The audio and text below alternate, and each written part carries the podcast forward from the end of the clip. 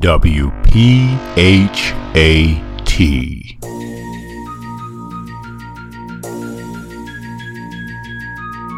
You're listening to the number one health and wellness podcast, the place where health and consciousness connect. Perfectly, Perfectly healthy, healthy and tone, tone radio, radio with your host, Darren McDuffie. And now, prepare to get fat.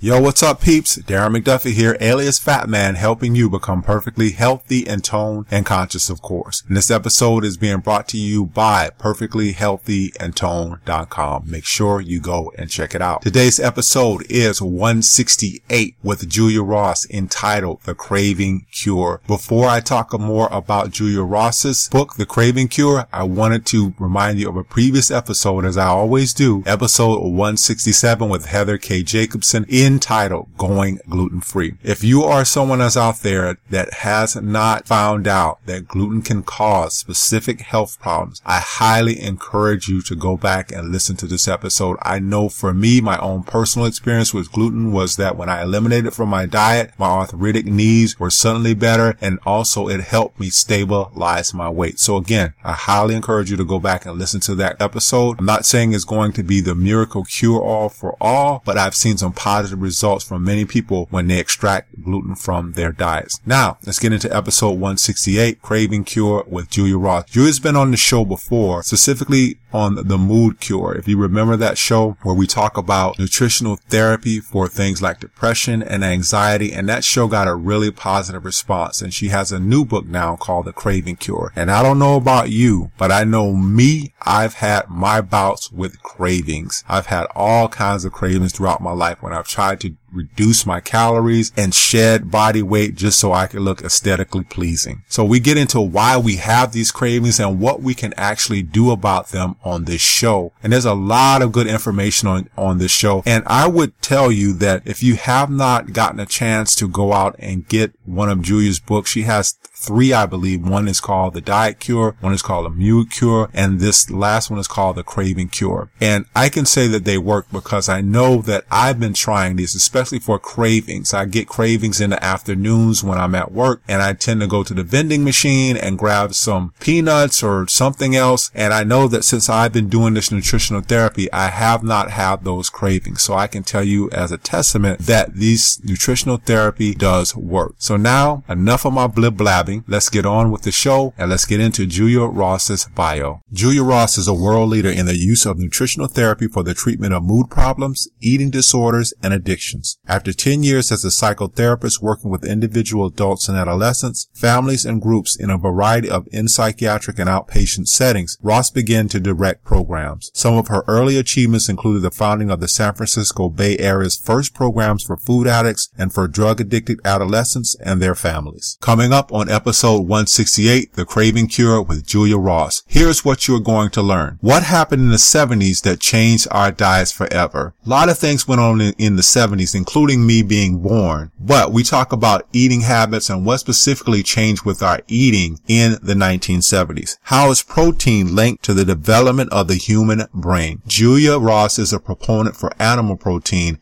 and we'll be talking about that specifically in episode 168. Why is Alzheimer's a disease of glycation. If you don't know what the term glycation is, pay attention because Julia gives an excellent definition of glycation and why it's important to know this when it comes to Alzheimer's and also diabetes. What is neuromarketing? Man, this is a term I had never heard of. And I know there are a lot of you out there who are listening to the podcast who may have not heard of the term neuromarketing as well. But Julia does give a great definition of neuromarketing and why you need to be informed. Why do we have cravings? What are the types of cravings? I expare my experience of craving because yes, I do have cravings and I even tell about my craving types on this episode. Now let's get into episode 168. Enjoy. Julia Ross, welcome back to Perfectly Healthy and Tone Radio. Well, I'm glad to be with you again. I'm glad you are back. I've got your new book, The Craving Cure. I have lots of questions for you. But before as we, usual. as usual, yeah.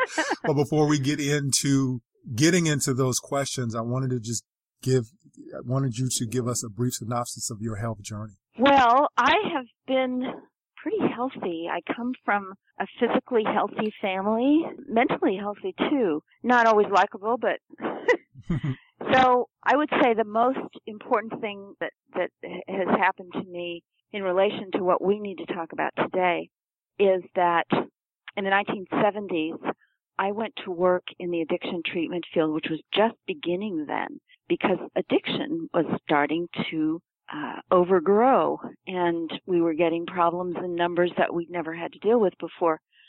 And so we had the pleasure of, and I had the pleasure of inventing marvelous techniques for treating addiction. However, by 1980, the problem had expanded so rapidly that we were in the middle of a crack epidemic and our formerly 50% successful methods were now garnering 0% success. We had 24 hour relapse 100% of the time. And so I went into a depression, which is something that I wasn't used to, but I knew what it was all about. It was that I had trained myself and devoted myself to a field and had just learned that everything I had learned and everything I contributed was useless in the face of the problem. And fortunately for me, a few years later, we got the answer to the problem. You know, what, what's going on here that the best counseling, the best spiritual approaches, uh, peer support, why doesn't any of it work?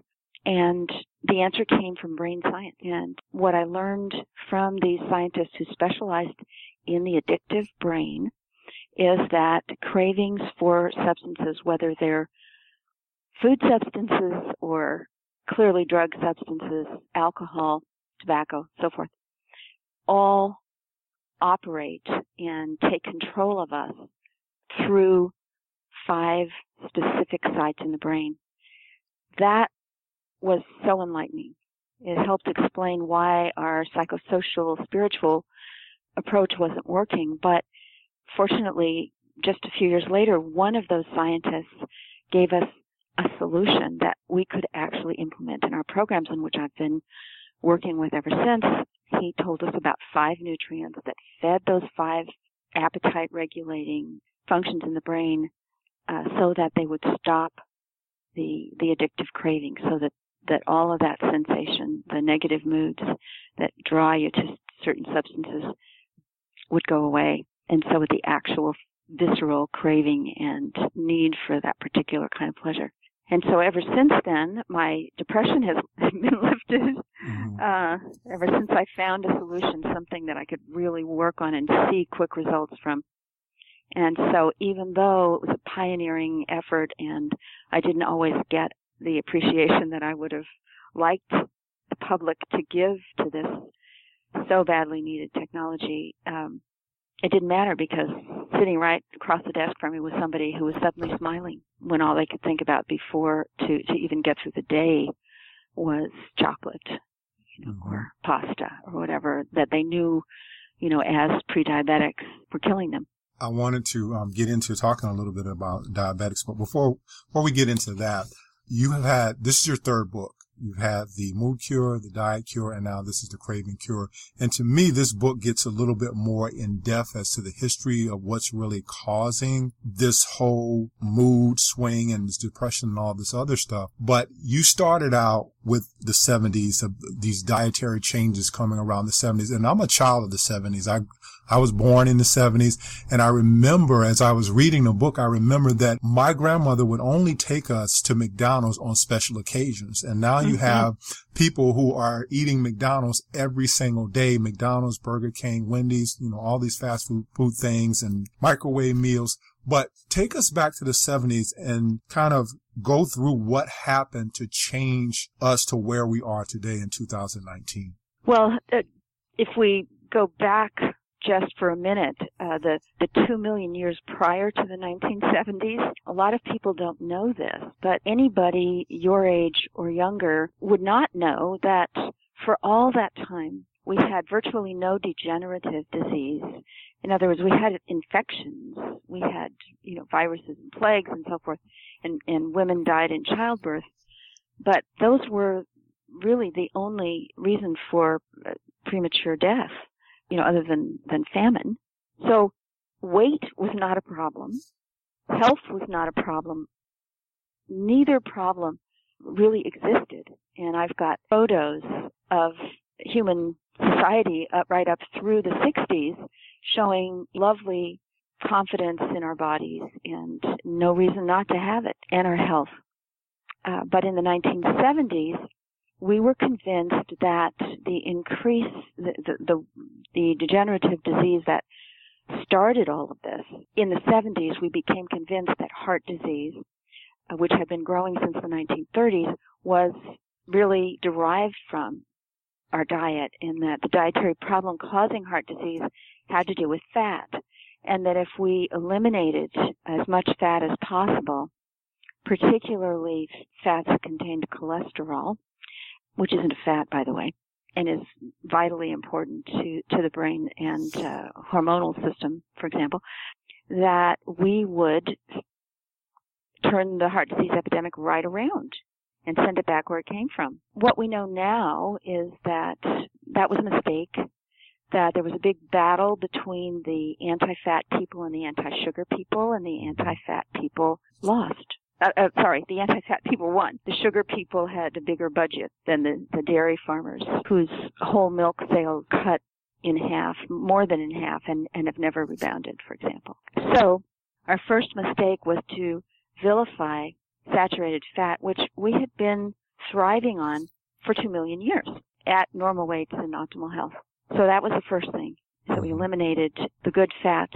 We did substitute uh, damaged and highly processed fats, so we didn't even lose calories there. We just switched to modern damaged, highly processed fats, which have a lot of health, adverse health consequences, including inflammation, which is a whole part of, of a natural weight gain. So what did we do uh, in addition to that? Probably even more important, we introduced fruit, free fructose into our food supply. We'd never had free fructose before. Table sugar, sucrose, which is the, the sugar that was uh, invented in India about 500 BC, was is a combination of fructose and glucose bound together in a 50-50 ratio. Very, very unusual plant. And we were able to tolerate increasing amounts of that without weight gain or without much degenerative disease. Not to say that in the 50s, when we started eating 120 pounds a year of it, that was a good thing. We know that it contributed to the heart disease epidemic uh, significantly, but it did not contribute to the diabetes epidemic. There was no diabetes in until the 1970s. That's when it started to bound forward, and by the 1990s, we had a full a full-on epidemic in the United States, and it was traveling rapidly throughout the world. And fructose, the type of sugar that we've been eating since the 1970s, is twice, more than twice as sweet as uh, the old-fashioned table sugar, and much more addictive.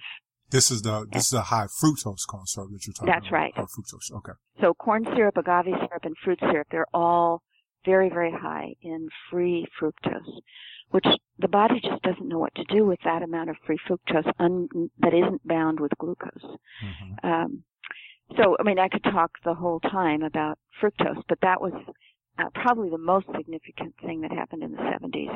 However, uh, when you combine it with losing our traditional fats, it's a disaster. And then really, we only have one macronutrient left because people stopped eating protein as well because protein is all the amino acids in protein are always bound up with fats.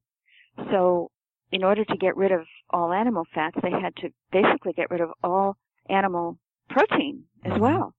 So the other, and probably the most significant of, of all foods in terms of the development of the human brain and why it's three times larger than the, the brain of other primates, that we began to eat a lot of red meat, which was low fat you know, these were animals that were running all the time.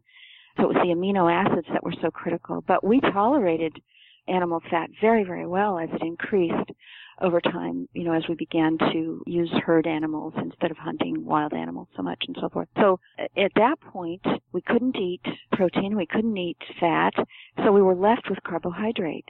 And the kinds of carbohydrates that began to be popularized at that time were deadly. You know, the, mm-hmm. we're talking about carb loading on almost completely nutrient void pastas and sweets, white flour products, and, and a variety of, of mixtures of sugars. And of course chocolate and, and so forth uh, that add to the addictiveness of processed and, and commercial foods. So those are the main things that happened. So as a result, you know, the, our carbohydrate intake tripled. Our protein intake was cut in by two thirds. And of course, our fat intake actually changed very little, but the quality of our fats drastically changed. This is the kind of food that we began to eat was unrecognizable, would have been unrecognizable to someone from any time before 1930, really. Yeah. Let's, it just seems like, uh, today I was looking on Instagram and I'm friends with Chris Kresser. I'm not sure if you're familiar with Chris or sure. not, but, uh, Chris posted a study, a new study that came out and they were again vilifying meat, vilifying animal protein. what are your thoughts on that? You work with different people and you've seen the outcome of, I'm pretty sure you mentioned in your book that you work with, with vegans and vegetarians and, and you've always been this proponent for meat. And why do we seem to, in the society, attack meat all the time? Well, it started with this, you know, with, with this fear of fat because you, you just can't have meat without fat. You can have dairy mm-hmm. products without fat, which a lot of people have done involuntarily, I might add. Low fat dairy is really terrible as far as I'm concerned. Uh, but that was the beginning. And then we began to, uh, be acquainted with the whole vegetarian um, spiritual arguments and and then the ethical arguments and the the reality of the suffering of the animals in because of industrial animal farming. So all of these things combined that the truth is though that there are very few vegans in the world. There are certainly not very many who don't eat meat. 50% of of vegans worldwide who are buddhists typically eat meat the Dalai Lama eats meat. Um, mm-hmm. And and the Buddha himself was not a vegan. Buddha ate dairy products and eggs, and he was very fond of honey. mm-hmm.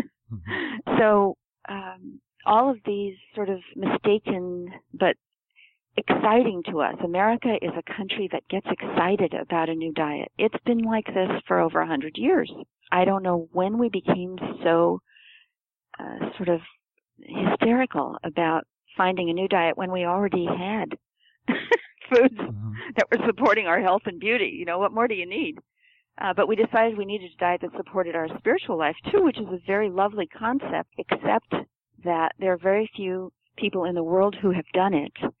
And for example, the vegetarians in India are notoriously low in, in iron for example, which is a vital nutrient. They have high uh, rates of anemia even among children. So th- these are experimental diets with no research behind them. We have just launched into these um, radical ways of eating in in in the spirit of adventure and revolution and progress but without the you know without the evidence to support it. I want to go back to the brain because your book reminded me of something I knew, but sometimes you forget these things, and when you read them, you're like, oh yeah, I remember that. But your the brain is the takes up the most glucose in the body. It takes a lot for the brain glucose for the brain to run. But you talk about something in this book that I haven't seen a lot of. And really, the last time I talked about it, I think it was with, I had a show about gluten and it was advanced glycated end products. But you also talk about how that process happens, what produces that process, and that's glycation. But can you go into glycation and tell and, and just talk about what that is and why that's so important when it, it comes to dealing with glucose and sugar and, well, and the techno carbs? well, it's um, one of the startling things is how few people know that it exists they don't know what it is. They've never heard the mm-hmm. term before. And so it's terribly important that people get very familiar intellectually with what's happening to them without their being knowledgeable. One of the, uh, well, let's talk about what it is. It's actually a kind of damage that all the cells of the body are vulnerable to. And there are t- there there are two perpetrators here that that do this cellular damage. One of them has been known for many, many years, and that's the kind of damage that's that's done by toasted foods. Mm-hmm. And uh, there are various names for it, but um, most of us have been uh, familiar with this concept that burnt, toasted, you know, overly browned foods uh, actually do damage. They they they create injury to our cells broadly. But that was tolerable. You know, we had toast every morning, but we didn't have the degenerative diseases that glycation is so central to until fairly recently. And it really, until fructose, free fructose, unbound with glucose, was introduced. Because free fructose is more than 10 times more glycating than any other form of sugar. So, and, and the body doesn't know what to do with it, so it gets a free ride. Glucose is, can be limited by, you know, ancient body systems that know when we've had enough. But fructose can't be. It actually turns off some of the appetite guardians of the body.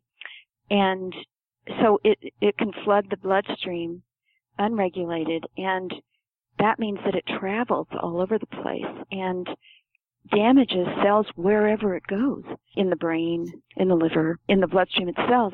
As a matter of fact, you know, the disease that's most associated with glycation is diabetes. Mm-hmm. And the way that people measure their vulnerability to diabetes is by a blood test that measures glycated hemoglobin, actually blood cells in the bloodstream that have been damaged by fructose or by the the Browning syndrome, which is toasted foods, but mostly by fructose. And if your level of glycated cells is high, you are diabetic. If they are moderately high, you are pre-diabetic. So all of the degenerative diseases, particularly diabetes, are intimately associated with glycation. And we're not going to get rid of them until we can stop eating glycating substances, and that means fructose. The glycation experts are clear that if we weren't eating fructose, we could have barbecue and toast and whatever, but we can't have both. And so we've got to stop the cravings for this highly addictive substance that's destroying us. What's what's going on in our brains before before I get into that, but I had another question with regards to all this glucose, are, are, we getting too much in the brain? Because they, they actually are saying that Alzheimer's, which seems to be affecting, I've had several fa- family members with Alzheimer's and dementia, mm-hmm. and it seems to be that they're saying that they're really listing Alzheimer's as type 3 diabetes. It's just because we're getting so much influx, influx of these techno carbs in the body that suddenly it's just have the brain is getting overloaded with just too much, too much glucose. Yes, Alzheimer's is very clearly a disease of glycation. So again, fructose is not glucose, but fructose is really the the problem. The body knows how to protect itself against glucose, but not against fructose. And fructose is just more glycating than glucose. Glucose doesn't damage in the same way, but in terms of, of uh, blood sugar in the brain, the brain has a particular disability. It's vulnerable because it it, it, it can't and doesn't store glucose the way the rest of the body does. You know, we've got glucose stores all over the place in the body and all of our muscles and so forth, but the brain doesn't have that. So it is completely reliant on a supply of glucose, a regular, constant supply of glucose. Mm-hmm. Uh, but we, our blood sugar is so dysregulated that we can't keep the supply going and and levels uh, can drop, and the brain sends out emergency calls, and we start eating uh, sweet things. But it also can't function normally and produce the kinds of appetite regulating neurotransmitters that it can do when its function is consistent and you know full on. Mm-hmm. Fructose, we're talking about this, and every time I hear about fructose, I'm always thinking about fruit, but you're talking about fructose, and I think we made this distinction earlier on in the interview. But from your book, you said that fructose affects some hormones, and I believe that was leptin and, and ghrelin. Ghrelin. Ghrelin. Ghrelin. Can't and ever insulin. pronounce and, and insulin. So let's Right. talk about that a little bit because I think that's important for the audience to know what those hormones do and how fructose affects those hormones. Well, it let's take insulin for example. Insulin levels rise when we've ingested too much glucose, and that removes the glucose, the excess glucose from the bloodstream. That's a regulatory uh, lifesaver. You know, when when it's overdone, which it's being, uh, because we're eating, you know, too much glucose, it turns into, you know, diabetes. You know, it's it's the main avenue to diabetes. But when when fructose is ingested, the body doesn't know what's going on. The the glucose mechanism does not change. And so the fructose is allowed this free ride into the bloodstream for tremendously wide circulation. So that's one mechanism. Leptin and ghrelin are also uh, they're they are more appetite regulators, and whereas glucose, excess glu- glucose, uh, turns the regulatory hormones on so that they send a signal to the body. That's it. You know, we're satisfied. We don't need any more food. But fructose does the reverse. It keeps them turned off so that we never really are satisfied. We can always be eating more snacks. And that's pretty much what we're doing is eating, snacking from morning till night.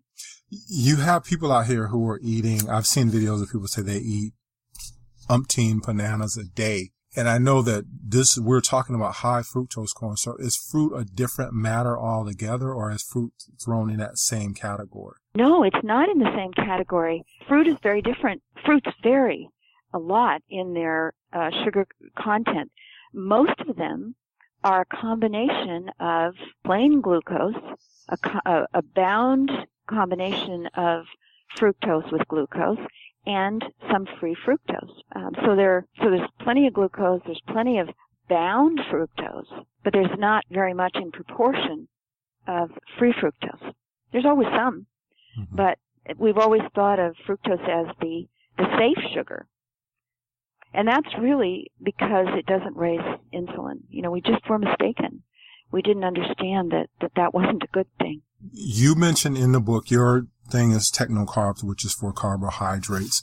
It seems like the 70s, like you said, changed everything. Was this just because we didn't know enough?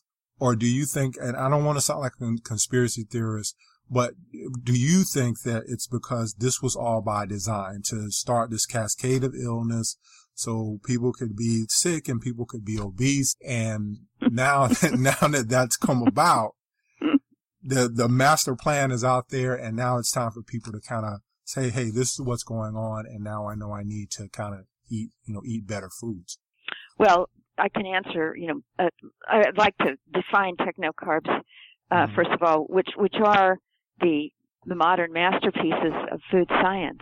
They are 60% nutrient void. They're certainly uh, mostly devoid of, of any uh, healthful carbohydrates, fats, or protein. And they are targeted. They're specifically targeted by the food industry and what they call bliss point technology to affect the, the five areas of the brain that create sensations of pleasure and turn, activate and overactivate those those uh, those centers. So there's something called neuro marketing, which is bound up with the food industry's efforts over the last 40, 50 years to create substances that we will be unable to resist. There was a, a, a very important whistleblower, David Kessler, the former head of the FDA, Food and Drug Administration, who made friends with uh, all the, the uh, CEOs of the drug companies and of the big food companies. And he wrote a book after he left the agency, and in it he quoted food industry, uh, you know, leaders repeatedly, saying, "It's really too bad that the ingredients that have made these foods so irresistible and so lucrative have also made them so deadly." And he also made it clear that they had no intention of changing that. So I think that you know in the in the 70s and 80s when the brain chemistry of appetite became, you know, elucidated and they, and they saw what was needed in order to make a substance irresistible and make the brain vulnerable to that substance. So it needed it for a temporary surge of pleasure. That, that was, you know, a business decision. And, and they feel, you know, really triumphant that they have been able to market these products so cleverly and, but more than that, that the products themselves are such clever, uh, brain targeted pharmaceuticals. And as I say in the book, you know, dressed up like adorable little, you know, things called Twinkie and, uh, you know, mm-hmm. Dorito. Yeah, actually, I had a gentleman on, Mark. Uh, I can't remember Mark's last name. It's a it's a crazy name, but I can't remember. But he had a book called The Dorito Effect when all this stuff started happening with the Doritos, and so I, I, it's always good to hear this stuff from someone else because a lot of times people think it's all conspiracy theory, but it's people that are actually sitting behind the scenes engineering this food to be addictive. And once you start eating it, it's, it's, it's, you can't get off of it. I remember I used to be a Taco Bell freak and uh-huh. I just, I don't even eat. I haven't been in a McDonald's or Burger King or Taco Bell in, I, I don't know how long. I just made a decision to stop it, but I could have sworn there's certain things I was addicted to. And I was addicted right. to gluten as well. And I got gluten out of my diet. I know I'm gluten sensitive, but I would sit there and eat like, you know, the roll, the whole roll of cookies, like the Oreo cookies. I would eat a whole two sleeves of those because mm-hmm. I was, even though it was bad for me. I, I couldn't stop. I could not right. stop. But let's let's go into these. You mentioned these five centers of the brain, and I guess this is just going to be a refresher as you know the mood cure. But there are people out there who might have not listened to that that interview. But what are those five neurotransmitters? Um, okay, let me just say one thing before I go into it, and that is yeah, sure. that, that I, the, in the craving cure I talk about the research on specifically on chocolate chip cookies and M and M's, showing which of these brain centers is being affected there's research showing how which of these five pleasure centers in the brain are being lit up by even advertisements for these kinds of foods, which is how the marketing works, so that the marketing images themselves uh, start the addictive process going in the brain. So, oh, by the way, David, David Kessler's book, forgot to mention, is called The End of Overeating. It's well worth a read. It really is. He did us a great favor by uh, exposing the food industry, which he was clearly reluctant to do, but he himself had been suffering from overweight since childhood.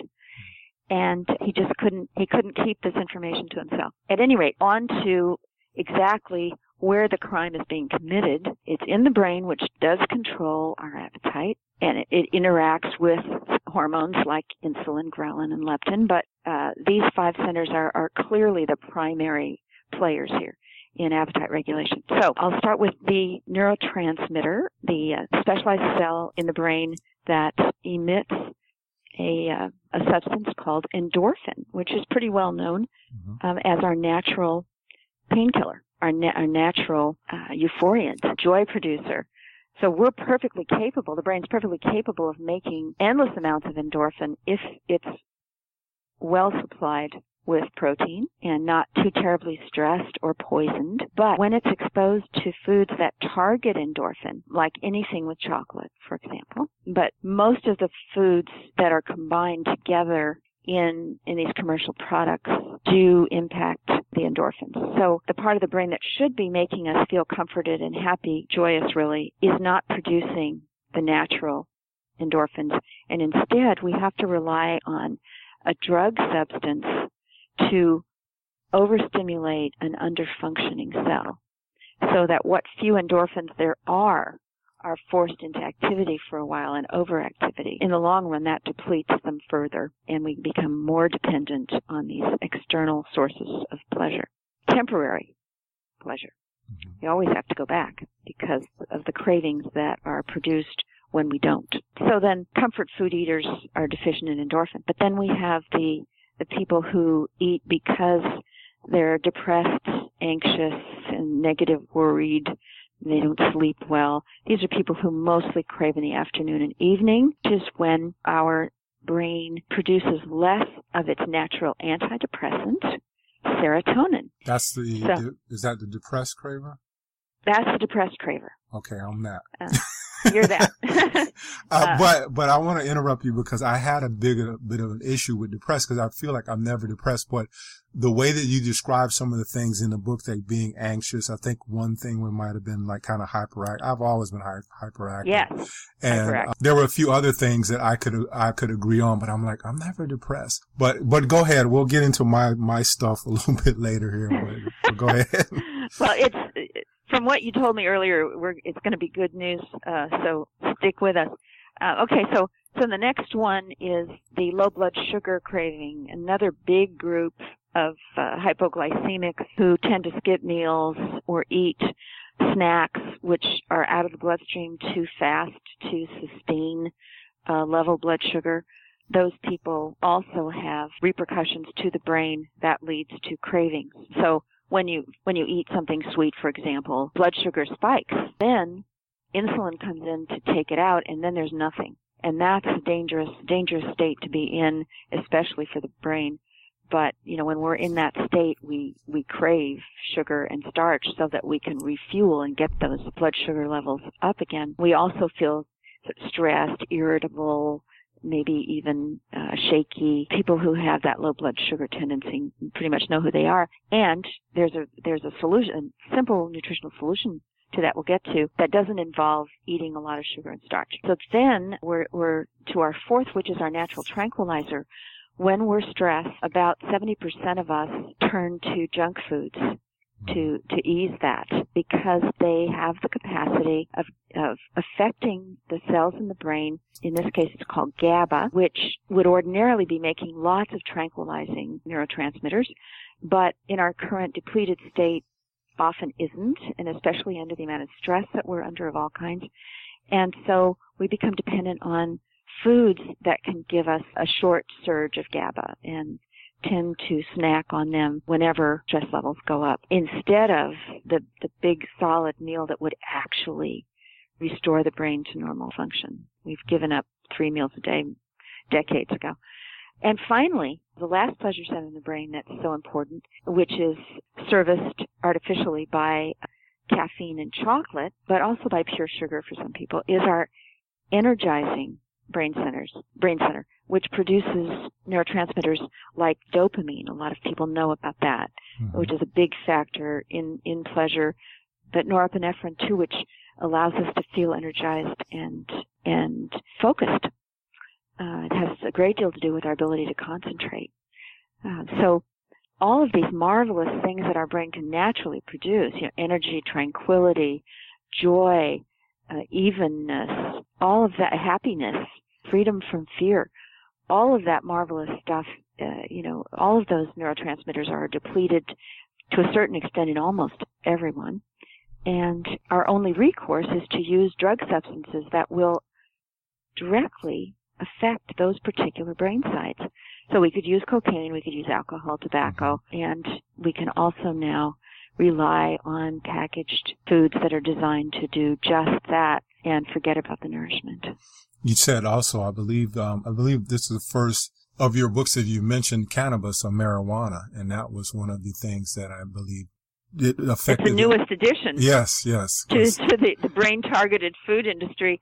Well, I do talk about it in the addiction chapter in the mood cure, but I have a section uh, in the book that takes each of the components of this brain targeted industrial uh, food process and explains what part of the brain it stimulates. So, for example, you talk about gluten. Well, we're eating more gluten than ever since the 1970s when a new form of gluten was developed and began to be used uh, worldwide. And that uh, gluten itself has a second name, which gives you a clue about what part of the brain gluten affects. It's also called gluteomorphin. So morphin, morphine, it targets our natural painkillers, the endorphins. And, and that's why it can become so irresistible, particularly when it's combined with chocolate, which also heavily targets the endorphins. And then again, we have our, our dairy lovers, you know, who, who it's all about ice cream, frozen yogurt, cheese, and, and of course the, the pizza lovers who are probably the, in the greatest number mm-hmm. that combine the gluten with casein, which is one of the proteins, the, one of the major proteins in dairy products, and it also has an alternative name, which is uh, casomorphin. So for some people, and I'm one of those people, um, the the uh, the protein, and I have to say the fat, which uh, fat can also and always does raise endorphin levels, not to the extent that chocolate does, not to the extent that cannabis does, or alcohol, or, or any of the other drugs, but it's just a natural feature of fat. We have to have it, and the fact that we like it ensures that we will eat it. But we don't necessarily overeat fat, and we didn't overeat fat for the most part until the 1970s. Yeah, we're talking about all these products, the ice cream and the breads and things of that nature. It makes me think about weight.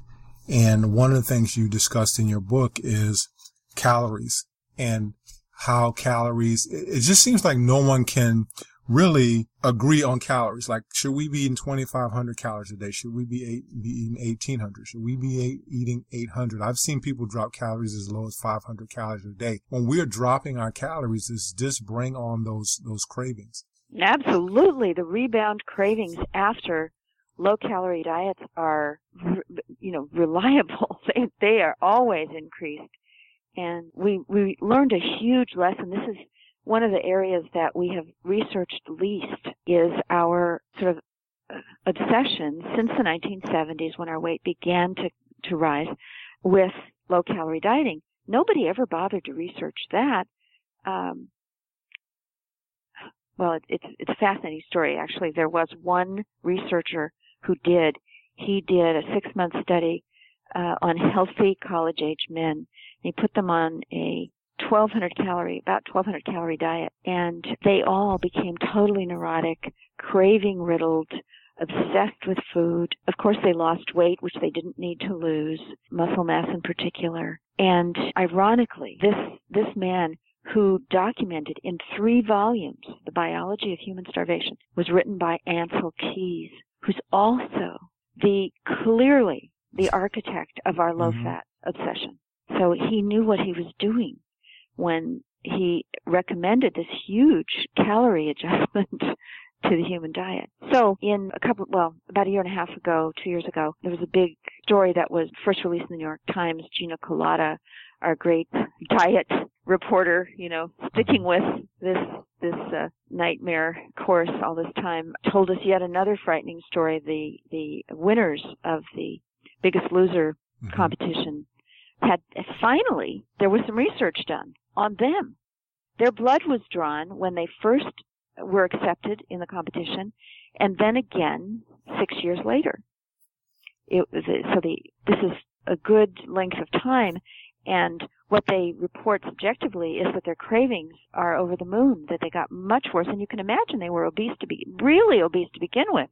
Their cravings were very severe then; they're much worse now and their weight has spiraled out of control. Even though in a lot of cases they're certainly not eating more than they did to begin with, and yet their weight has gone higher than when they started the competition in a lot of cases. So what they learned from this, it was really simple. They didn't do any elaborate, no genetic testing, no really elaborate blood testing, but what they, what the testing did show was that a number of metabolic appetite regulating factors like thyroid hormone were depleted and had never returned to normal. So let's take thyroid hormone, you know, which regulates calorie burning. So it always drops with a low calorie diet, but, you know, we, we would hope that it, comes back and it, and it typically does come back to normal so that we can regulate our weight. But with these people, it did not. It has never returned to the level that it was before they started this particular radical diet. And by the way, no one is saying how many calories they ate, so that the the research is really useless in a way. Uh, we know that whatever they did harmed them permanently, but what we don't know is how low did they get? They were supposed to be eating a 1500 calorie diet, but all of their trainers told them to go under that.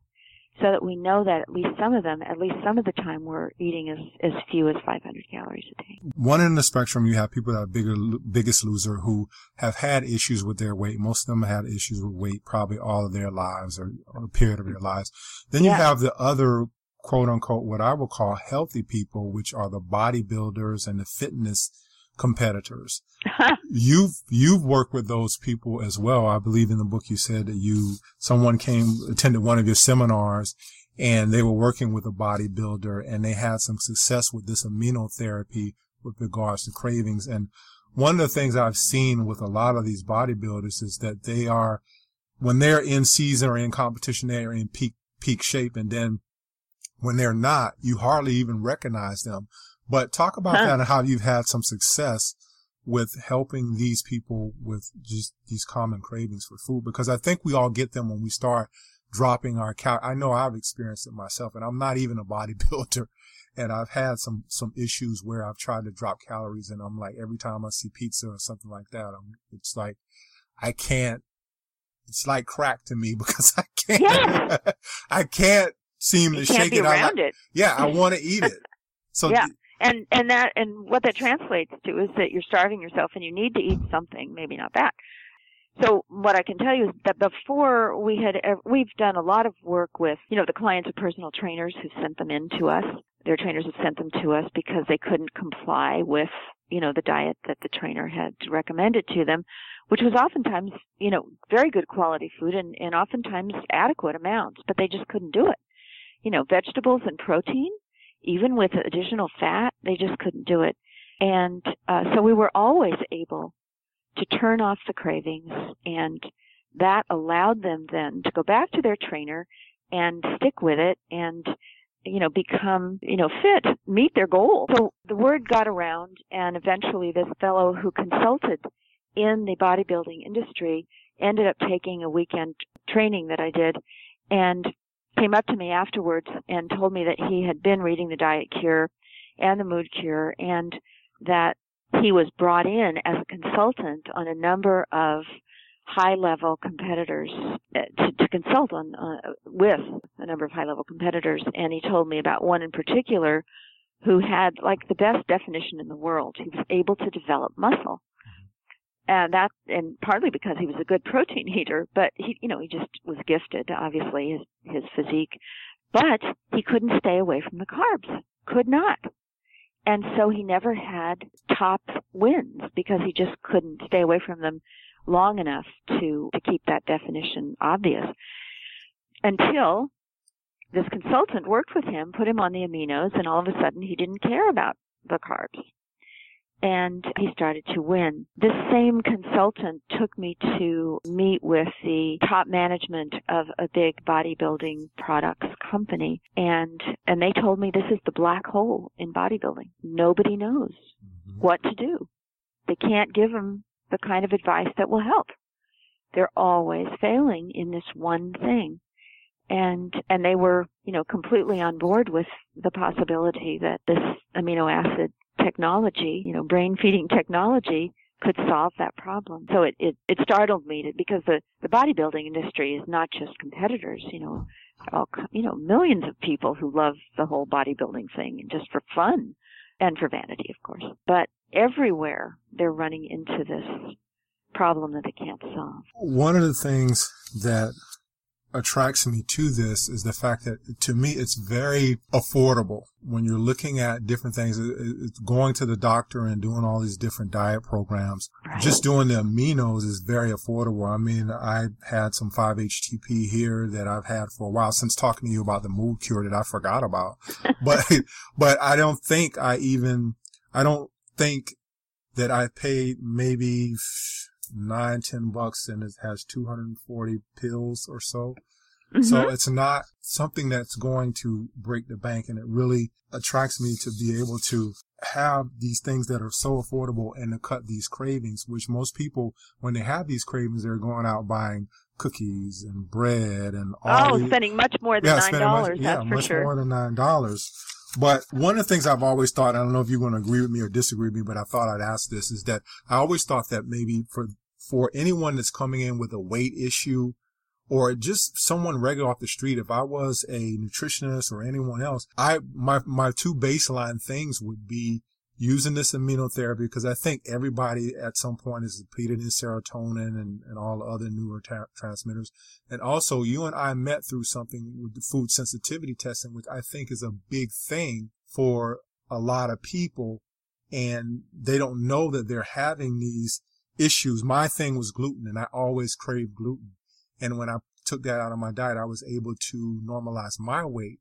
But do you agree with that as far as doing those things? I know that you're doing them within your clinic and helping others, but do you think that that should just be a baseline thing for people that are coming in that might have weight issues or having issues with, with foods that they're craving?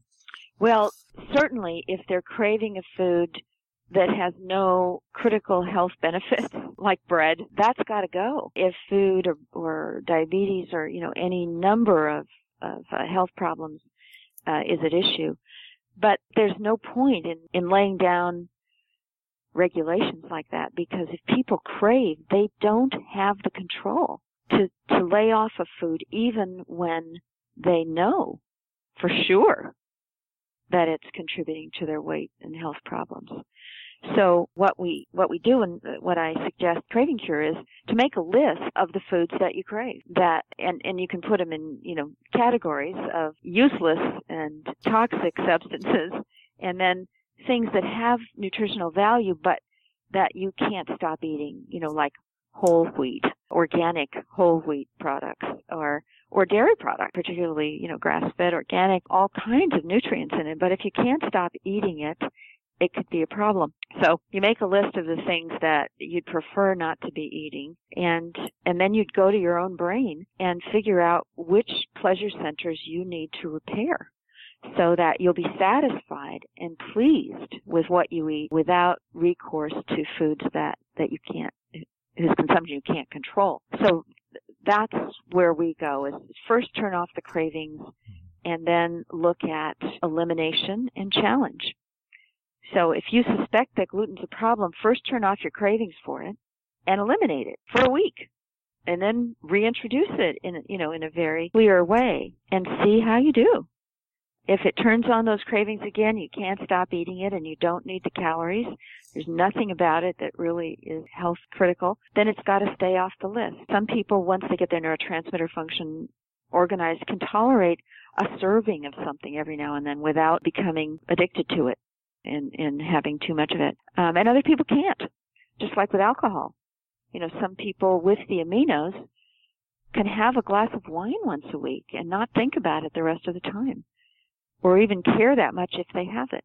Other people don't think much about it until they do have a glass of wine and then they can't stop thinking about it. And for those people, complete abstinence has got to be the order of business. But with the aminos, you don't suffer. And one of the important things to say is that not only are they cheap, but they're temporary. As soon as you have stopped your cravings for junk food, you are going to be eating lots of protein, which contains all 20 amino acids. Animal protein does. And, and there you'll be, be supporting your own brain chemistry, and you won't need the additional supplements. Although I, I do recommend that, because you never know when a big stressor is going to hit you, illness, whatever, to keep your, your your most important aminos in the refrigerator so that if you do need them, they're right there. Like like you have your 5-HTP in the drawer. It's, it's been waiting for you. Going back to food and mood, and I, I, I wanted to ask you this during the mood cure. I always ask questions or think about questions after I get finished with the interview, but I'm going to ask you this question now. And it's kind of probably a loaded question, but how much does food affect our mood? And the second part of that question is going over these, working with people with these aminos. And I'm sure you probably work with people who have, were depressed. Were you able to get them off SSRIs? And I know that these can, you can work, the aminos can work in combination with the SSRIs, but have you been able to eliminate people from or help people from getting off these SSRIs by using this amino therapy? Well, when we first heard about SSRIs, you know, I was outraged, you know, because mm-hmm. I knew that the aminos could do a better job. But then, you know, we were buried in in uh, in clients who were on them, and many of them had gained weight because of it, had lost their normal sex drive because of it, had you know lost their normal vitality. They weren't depressed anymore but they weren't enjoying life either. And many other side effects which i document. There's a list in the book but but a longer list on the website the mood cure website. So we worked out a way of just seamlessly taking people off of antidepressants. And I describe it there's a whole chapter on alternatives to antidepressants. And it's basically a very simple maneuver. And as I say we've seen hundreds and hundreds of people. And interestingly enough we only had one uh, prescriber object in all these years because they're so used to people coming in and saying, I hate this SSRI, it's got this side effect or that side effect, and, and they try a different one. So they're used to withdrawing people from SSRIs. And so, but, but they're particularly happy to do that with our technique because we actually have, you know, with their permission, uh, we have the client take the appropriate amino acid at the other end of the day from from the end of the day where they're currently taking their antidepressant so that they can see the effect of it and if the effect is very good, which it invariably is, even though they're on an antidepressant, when they take this amino acid, they feel ever so much better. And if that lasts for two weeks, which it almost inevitably does, then they go to their doctor and say, okay, give me the withdrawal sheet. And they continue to take the amino at one end of the day and the antidepressant at the other, taper down the antidepressant, taper up the amino until they're, they're done and it could take a few weeks to a few months. And it's almost invariably very comfortable and uneventful. There are a few antidepressants that do cause some pretty terrible instant withdrawal uh, problems. And in those cases, there's a bridge technique in which they switch from an antidepressant like uh, Effexor or Wellbutrin to mm-hmm. uh, the antidepressant Prozac and then taper down on that. So this is just a lovely process, very easy for a person to do on their own with the guidance of the Mood Cures chapter. But more and more uh, nutritionists are getting trained in how to do this and support to support people through this process. We're going a little bit over. I hope that's okay. I don't want to keep you too too longer, but well, it's, it's okay with me. But I don't know how long uh, you can keep broadcasting. I can keep broadcasting, but I try to kind of cut the show just so people's attention span. But I just wanted to just say my testimonial about using this. I, I had forgotten about it. I'd interviewed you maybe a year ago and I was mm-hmm. on it pretty heavily and I'd forgotten about it. And then reading the book, I was like, oh, you know what? I'm having these cravings at work. Like I would eat my lunch and then I would have these cravings for candy. I would bring a, a brownie or something, a gluten-free brownie or something of that nature. the other, the other day I tried it and I noticed around, usually around two or three is when I start craving and okay. I eat eat around twelve. And I tried the five HTP, and it went. It's like three, four, five, and I'm going home, and I'm like, wow, I didn't have that craving for for any sweets today, and I, you know, I noticed that. So it, I mean, it does work, and the thing about it is, like you say, you don't have to be on it the whole time. It's just something that you do, and you're feeling better. And then if you are not, you can go back to it. Is, is that correct? Oh, absolutely. Yeah, you just need a, a little boost, very briefly, and whether it's a couple of weeks, that that w- it would be typical. And then if your diet ramped up in the protein department, you typically don't need it. There are some people who have genetic problems with mood, in particular, and they may need low low level supplementation for a long time. Particularly if there is addiction in the family, they'll need their aminos for at least a year. But that's unusual. And children, you can get them off the stuff in weeks and normalize their output and their appetites. So I figured out from your questionnaire that I'm a depressed craver and a comfort craver. And then there was one that, and I can't remember which one it was, that you said that these people are pretty much, these type of cravers are pretty much predisposed to being pre-diabetic or diabetic. Which one was that? Aha. Uh-huh. That was the crashed craver that, okay, that yeah. tends to have the spikes of blood sugar followed by the crashes where you really crave. And this, this particular, like if they do what you say in this book, those people can kind of reverse that or stop the damage that's already, that's already happened is what I oh, understand. Oh, yes. It's just amazing. So, for example, diabetic. The nutritional information about diabetics is starting to come in. They're actually crudely deficient in 11 nutrients. And one of the top deficiencies is in the amino acid glutamine, which regulates blood sugar when glucose levels are not controllable. The glutamine can be used instead. And when we give glutamine to uh, to diabetics as well as people with low blood sugar, it's instant that their their uh, glucose levels normalize and their numbers go down into the normal range. There's been some some nice studies uh, showing that uh, insulin resistance was reduced as well. It's it's a marvelous amino acid. It's like the medical golden child. There's so much research on glutamine and all the different positive uh, contributions that it makes, but it's just becoming recognized, uh, you know, what a boon it is for blood sugar re- regulation. Yeah, I know a lot of uh, nutritionists recommend that for gut health, for to repair yes. the gut. Yeah, that's a yes. really good, good, thing. Two more questions, and I'm gonna let you go. One, because we could we could do this for probably three hours, but right. the you you touched on something that I have not seen in many many books and and I've always thought about this and I think that we do this a lot of times here in where we are because we're all just kind of a melting pot and you mentioned in the book about adopting a diet like certain people will start trying to eat asian food or and that's all that they want to they want to decide to eat but when they're not asian how does that affect us and i i think really that there's certain people who can't handle spicy foods They might be able to handle spicy foods better. But I know that we have this tendency to do this in America because we are, everybody comes from so many different places and we don't try each other, each other's food. But there's this one of those things that might lend to cravings when we're eating out of our element, so to speak. Well, yes.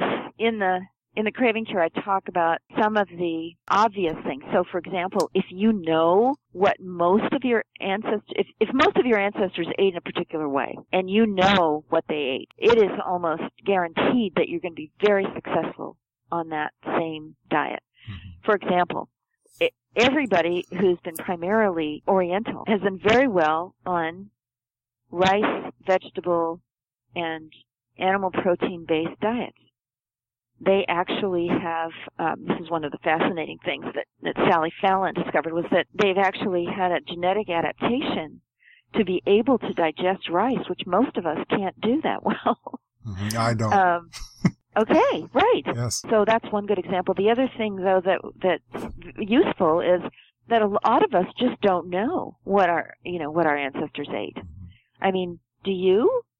I mean, what they thrived on. I don't. So I don't. So uh, because I'm a big hodgepodge of genetic types. So, but what what we can look at is our blood type. And of course, now there's more genetic information, which is very intriguing, and I think we'll know a lot more from it over time. But what we've learned primarily is about type O's and type A's, you know, who who make up most of the human population, and that type O's are really the you know the the ancient original blood type, and we've never seen almost. I think there's been one exception, uh, a type O client who didn't need to avoid some of the more relatively modern foods like grains and beans. You know, doing beautifully on the ancient foods. You know, the roots, the the berries, the the greens, uh, and animal protein. Often not so so great on milk either.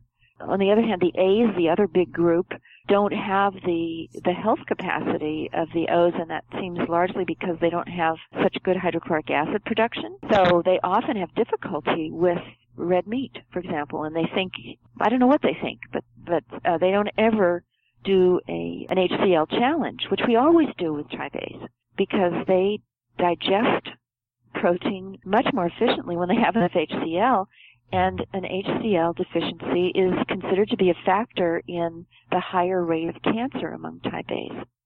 So there's a lot of reason to respect the limitations and the tendencies nutritionally that our blood types provide.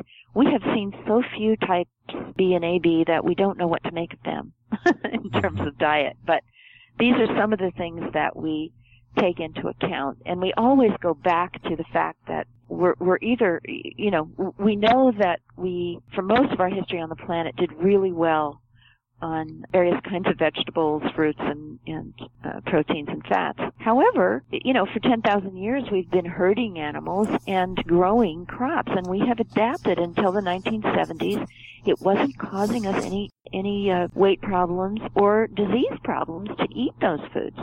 You know, we had we may have lost people along the way when we were you know changing the diet, but there was so much gratitude for having food even in the winter. You know, when half the population would die, you know, among hunters gatherers, that it was worth the you know whatever the downside was. So I think it's something we have to really look at when it comes to gluten and dairy intolerance is that it's it may be more the modern alterations in the grains and mm-hmm. the the animals, the you know the the milk sources.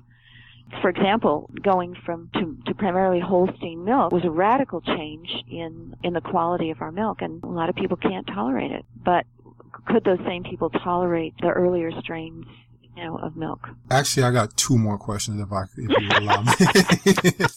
Because I wanted to get this this one last question because I'm really intrigued by it, and I think I need to ask it. But you mentioned also in the book that sometimes a little goes a long way, and you mentioned that you work with people with this therapy, and you've had you didn't have to use as, as much aminos with them, and I think you specifically mentioned Native Americans and oh, yes, Af- Africans as well. Talk a little bit about that because I know there's some there's somebody's going to be out there that's listening to the show and they're probably going to use it and realize that they have some some kind of reaction. But I wanted you to talk about that because I know that that's somebody's going to maybe experience that. Okay. Well, the let me say first that the craving cure is very particular to point out if there are any even remotely common adverse symptoms to an amino acid so that people will know what they're getting into. For example, if they have high blood pressure, it's very clear that if you were going to experiment with the amino acid tyrosine, you start with a quarter of a capsule because it might raise your blood pressure. On the other hand, one whole capsule might do nothing to your blood pressure but get right to your brain and increase your natural stimulants so that you don't care about caffeine and chocolate anymore. So that said, the extraordinary thing that we have seen in working with lots of different people is that European Americans, there's some variation even among them, and, and a lot of times we don't know what we have. People maybe don't talk about the fact that they have African or Native American blood because nobody earlier on in the family wanted to admit it. But uh, we've seen a tremendous amount of variation in the reaction to aminos only among Native Americans and African Americans are sort of second in sensitivity and re- responsiveness. So this is a positive thing. Mm-hmm. In other words, a uh, European American might need four capsules of a particular amino acid to get optimized and then gradually they wouldn't need as much. They'd go down to nothing over the month. But a Native American would never need more than one capsule.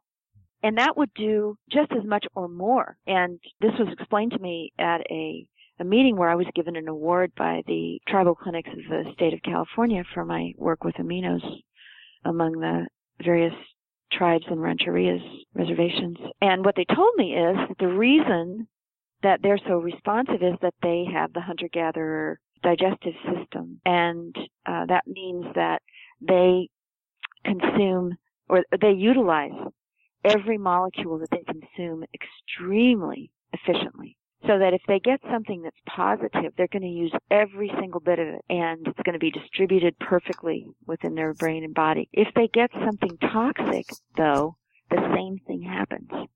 They don't, uh, they can't dodge the bullet, literally.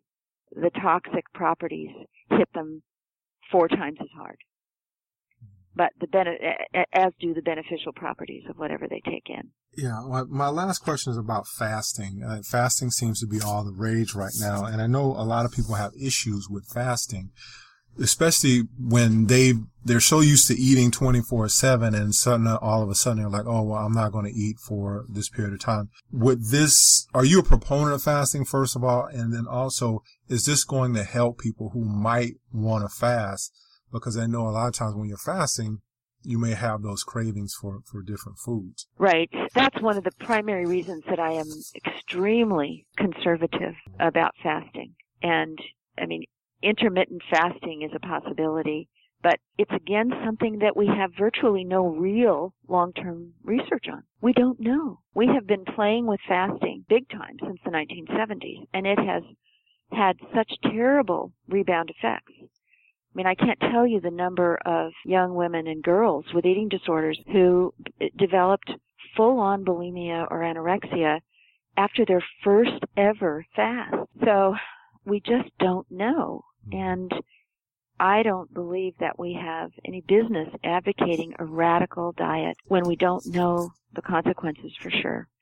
I certainly get a lot of variation in response and I'm, hey, I, we need a solution to our, to our obesity and degenerative disease problem but I know that that healthful food eaten three times a day at least supported our health and our weight for 2 million years. So I'm afraid of the consequences and I'm very happy to see that there are some studies being done on, for example, medically monitored fasts, which are always 400 to 500 calories a day, and seeing terrible long-term hormonal changes affecting metabolism and appetite. But I think the thing that's the most fascinating on this subject that I mentioned in the book is the, the fasting of animals in order to achieve weight gain at market time. The, the, the best research on, on fasting really has been done on steers.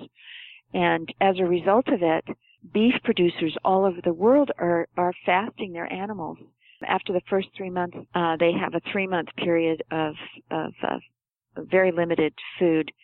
And then they give them the, the usual amount of food for the last three months of their lives. And, and they gain almost twice as much weight as the cows that are fed the standard amount the whole time. Only difference is that they were fasting. So we just cannot assume that we know for everyone that any new and radical diet is going to be the answer. But with the aminos to help with cravings, it's a safer proposition, but that still doesn't protect us from whatever the uh, the in the, these are ancient mechanisms we're playing with. You know, one of the, another thing I talk about in the in the uh, craving cure is about what we do know from societies that kept really good records in the 17 and 1800s who were, uh, you know, the victims of a terrible famine and what happened to their offspring. And what happened was weight gain and diabetes. So we're talking long-term repercussions for anything that we do that is not a traditional food pattern. That's, you know, so I'm, I'm coming from it, from a very conservative position, um, uh, wanting us to stick with the traditional foods and, and eating patterns that our forebears thrived on and this experience extensive experience I've had with eating disorders that were clearly triggered by fast. I think your book made me realize that um, that you need to kind of deal with the cravings first, and then maybe if you want to go into that, then you know venture into it. But I think you probably want to balance out your neurotransmitters and do all that stuff first before you ever try to to do any type of fasting. And I think in our society, especially if you've done quite a bit before. Yeah, I think in our society we try to just leap to the to the the, the most extreme hope. Well, hopeful. the most thing, the most extreme thing, and then the thing that we think is going to fix our problem the quickest. Right. yes, yeah, that's yes. it, and it's understandable. Yeah. These are horrible problems. This is deformity this is dis- deadly disease. You know, it's understandable that we're getting desperate, but I wish that that these things were 100% safe. It's really a gamble, and we've been losing in all of our gambles since the 1970s. Yeah. Julia Ross, your book is called The Craving Cure. I know this interview could have probably been three hours, but we're to cut, we're to cut it short. And for those of you out there who are listening to the interview, this is a, a, really, really good book. Julia does a really great job of giving you all the questionnaires and lay and lays it out for you. You don't really have to do any thinking. So I really enjoyed the book and it's available wherever you buy your books, Amazon, wherever you want to buy those books. And your site, Julia, is called thecravingcure.com, if I'm correct, right? Yeah, that's the site for the for the new book. But uh, all the books have their own websites, the moodcure.com and dietcure.com as well. And actually, they're all centralized on one thing that's called juliarosscures.com. Okay. Is there anything that you wanted to say before we, we part? I did. There is something I'd like to to uh, say how much I enjoy your interviews and that you are the best prepared of uh, any interviewer that I have ever experienced. Thank you so much. I appreciate it. I always read the books. So if you have a book, I'm going to read it and I'm going to ask Most people don't, Darren, I promise you. No, no, but I always read the books and I'm just naturally inquisitive as well. So I like to know about these things and I'm learning as well as when I'm interviewing you. I don't know everything. I know people think when I interview people, I know everything. I don't know as much as people think I know, but I'm always learning because I'm always having to read these books and I'm always asking questions. So I thank you for that. You're welcome. All right. I hope to get together with you again. All right. Thank you. You're welcome. Bye bye.